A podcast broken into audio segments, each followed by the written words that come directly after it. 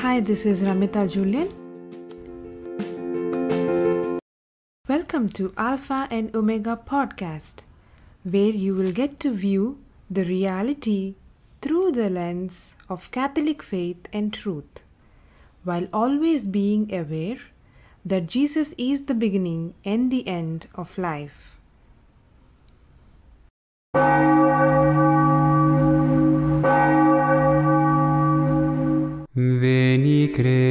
Creator Spiritus, mentes tuorum visita,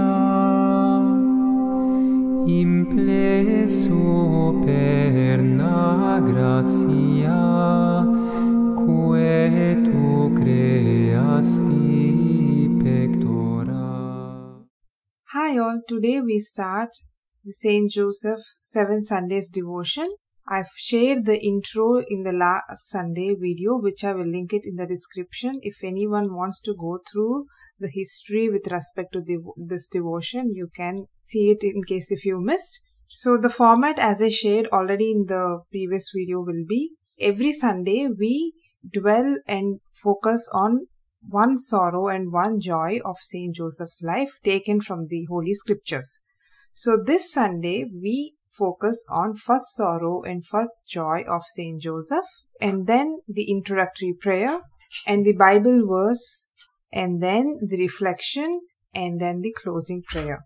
So today me and my husband Julian also is joining in this podcast to read out this first Sunday devotion from the book Saint Joseph's Consecration and also from another book which I've purchased in our parish.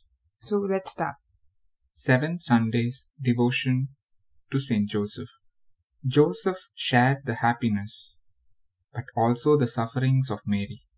The Seven Sundays Devotion honors the seven joys and seven sorrows of Saint Joseph. Because Saint Joseph was associated with Mary in her glorious privileges, he also had to suffer like her, and his heart too was pierced by seven swords. The first Sunday, the first sorrow. His sorrow when he decided to leave the Blessed Virgin. The first joy. His joy when the angel told him the mystery of the Incarnation, that Mary's child is the Son of God and is the awaited Messiah. Introductory prayer. O chaste spouse of Mary, great was the trouble and anguish of your heart when you were considering to send away quietly your inviolate spouse. Yet your joy was unspeakable, and the surpassing mystery of the Incarnation was made known to you by the angel. By this sorrow and this joy, we beseech you to comfort our souls, both now and in the sorrows of our final hour. With the joy of good life and a holy death, after the pattern of your own life and death in the arms of Jesus and Mary. A reading from the Gospel of Matthew, chapter 1, verses 18 to 25. Now, the birth of Jesus Christ took place in this way. When his mother Mary had been betrothed to Joseph, before they came together, she was found to be with child of the Holy Spirit. And her husband Joseph, being a just man, and unwilling to put her to shame, resolved to send her away quietly. But as he considered this, behold, an angel of the Lord appeared to him in a dream, saying, Joseph, son of David, do not fear to take Mary your wife, for that which is conceived in her is of the Holy Spirit. She will bear a son, and you shall call his name Jesus, for he will save his people from their sins. All this took place to fulfill what the Lord had spoken by the prophet. Behold, a virgin shall conceive and bear a son, and his name shall be called Emmanuel, which means God with us. When Joseph woke from sleep, he did as the angel of the Lord commanded him. He took his wife, but he knew her not until she had borne a son, and he called his name Jesus. This is the word of the Lord. Thanks be to God. Reflection From the first centuries of church history, there have been theories about Saint Joseph's plan of action when he discovered that his wife was pregnant. All of these theories have been held by various saints and scholars. Why does the church allow these theories on this important topic? There are three different theories, and why does church allow this? Because of the Greek word apoluo. Bible scholars all agree that the word apoluo is a very difficult word to translate. In Greek, this word can have multiple meanings, and the meaning chosen for a particular passage is usually determined by the context in which it appears. For example, according to the context, apoluo can, can mean separate, conceal, hide, distance oneself from, or divorce. Interestingly, the majority of those who have translated the New Testament from Greek into other languages have chosen to translate this word as divorce. However, now that the Church has a much greater understanding of the holiness of Saint Joseph, especially as regards his privileges, virtues, and wonders, is this translation correct? In the light of what we hold to be true of Saint Joseph, can we really say that Saint Joseph intended to divorce his beloved wife? The Church has come a long way in understanding of Saint Joseph, and in the opinion of many, the idea that he wanted to divorce Mary needs to be re examined. What is it then the Church now understands to be true about Saint Joseph?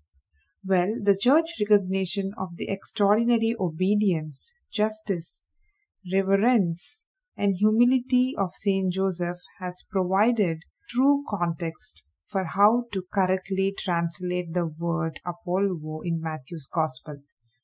In essence, understanding the extraordinary holiness of Saint Joseph provides the correct interpretation of what Saint Joseph intended to do. Saint Joseph's supernatural faith informed him that Mary had conceived by the Holy Spirit, and he was afraid of the mystery taking place inside her. He didn't want to divorce Mary. He believed he owed it to God, the originator of the mystery taking place inside her womb, to distance himself from her and the child until a further revelation was given. The fact that the church allows for this interpretation and that many of the fathers of church, medieval theologians, saints, and mystics have already interpreted the passage in this way. So let us see some quotes of the saints. St. Basil the Great says, Joseph discovered both Mary's pregnancy and its cause, namely that it was of the Holy Spirit Therefore he feared to be called the husband of such a wife, and wished to put her away privately, since he did not dare to reveal what has taken place in her. Yet because he was just, he desired a revelation of the mystery. St. Bernard says, Why did St. Joseph wish to leave her? Listen now no longer to my opinion, but to that of the fathers of the church. Joseph wanted to leave her for the same reason Peter begged the Lord to leave him. When he said, Depart from me, Lord, for I am a sinful man. And for the same reason the centurion kept him from his house. Lord, I am not worthy that you should come under my roof. Thus Joseph, considering himself unworthy and a sinner, said to himself, that a man like him ought not to live under the same roof with a woman so great and exalted, whose wonderful and superior dignity filled him with awe. He saw with fear and trembling that she bore the surest sign of the divine presence, and since he could not fathom the mystery, he wanted to depart from her. Peter was frightened by the greatness of the power. The centurion feared the majesty of the presence. Joseph, too, as a human being, was afraid of the newness of the great miracle, the profundity of the mystery, and so he decided to leave her quietly. Now, Saint Joseph loved Mary immensely, and it would have been torturous for him to contemplate distancing himself from her. But he loved God first. His immediate resolve was to give God what Joseph believed was God's due, that is, to distance himself from Mary, since she belonged to God. Out of justice and reverence, he was willing to step out of the picture completely. These are the actions of Saint Joseph that moved the heart of God, solidified Saint Joseph's marriage, and made him our father in faith. The greatness of Saint Joseph is that he was willing to become a homeless wanderer out of love for God and Mary. He did not want to defame Mary by divorce, even a quiet one. After Jesus Christ, Saint Joseph is the humblest of all men, and he was willing to step out of the picture and disappear.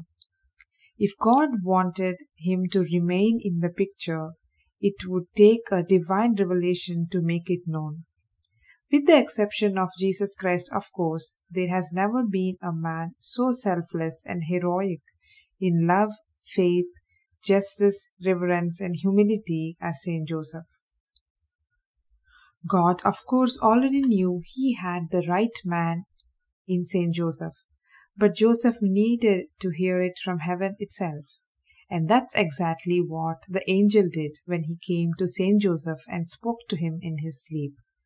God let Saint Joseph knew that he needed to rely on Saint Joseph's willingness to always to do the will of God. God could trust him. This theory teaches us that in the mind and heart of Saint Joseph, God comes first. If giving to God what belongs to God requires Saint Joseph to sacrifice a future with Mary, then so be it. God comes first.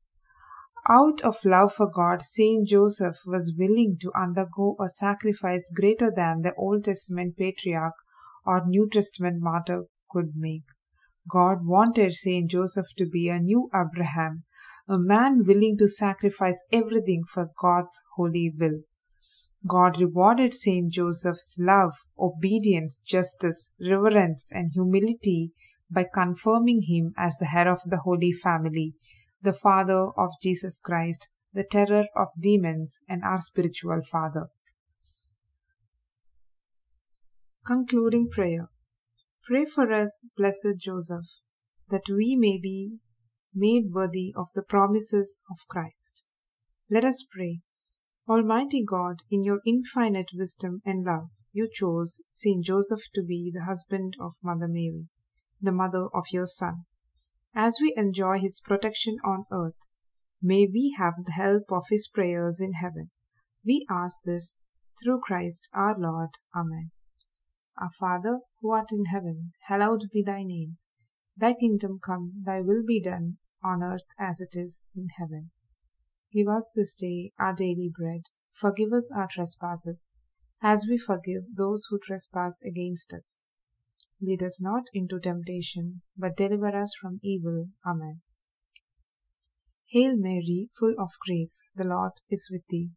Blessed art thou among women, and blessed is the fruit of thy womb, Jesus.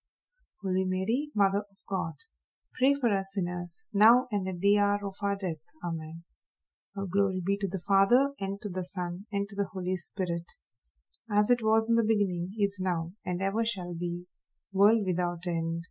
Amen.